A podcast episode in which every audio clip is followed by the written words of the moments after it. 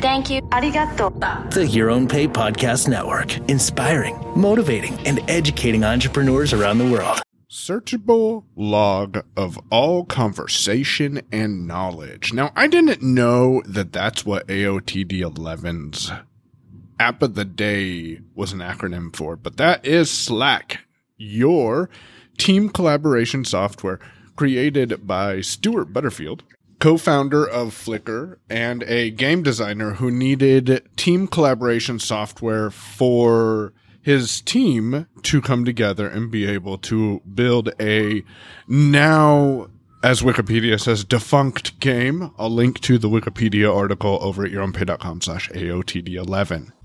Slack started to gain popularity 2014, I think, or so, and I started using it late 2015, early 2016. Now, one story about Slack that's kind of interesting from a blind user's point of view is as a small business owner, I was looking for something I can use to communicate with virtual assistants and be able to search that conversation. I never used the tool the way that I expected to, but I did figure out that it was a tool that I could use.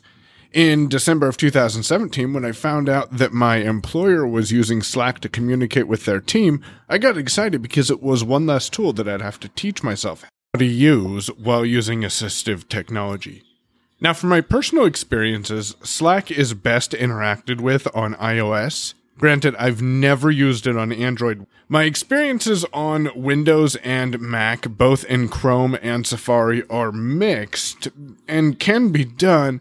But if you're looking for the best experience, and it's possible, I recommend you at least install the application Slack on your phone. Now, Slack works in a unique way. That is, every community on Slack that you belong to is called a workspace and you have to sign in with your email address and password into every workspace that you belong to. Sounds a little convoluted, and admittedly, in the past, it was quite a messed up process to get everything all set up, and you had to remember all the domains that you were subscribed to. But now, when you install the Slack app, into your email address. They'll email you a magic link that will sign you into all of your Slack workspaces so you can access the teams that you've either been a part of or that you're going to join in the future as a Slack administrator, you can integrate Slack with hundreds of third party applications to trigger actions that occur on channels within your Slack workspace.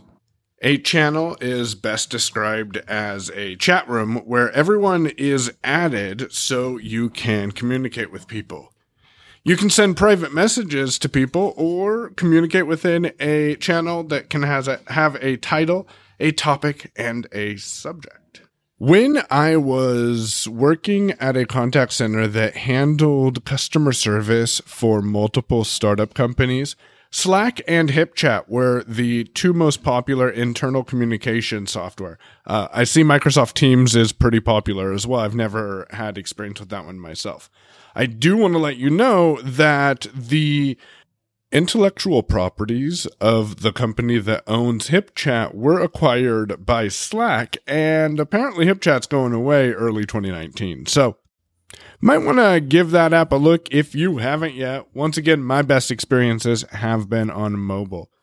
Today's AOTD is Slack. You can find more information about it and anything else mentioned in today's episode over at yourownpay.com forward slash AOTD11.